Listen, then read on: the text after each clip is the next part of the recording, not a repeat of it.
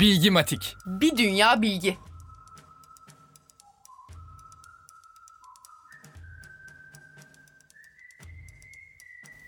İstanbul'daki ilk şoför İran kökenli Abdurrahman Efendi'dir. Acem olarak çağrılan Abdurrahman Efendi, İstanbul sokaklarında arabayla yol alırken ilk kez arabayı görerek bir sorun yaşanmasından korkan insanlar "Dikkat edin, Acem geliyor." diye bağırmışlardır. İşte acemi şoför kavramı da buradan gelmiştir.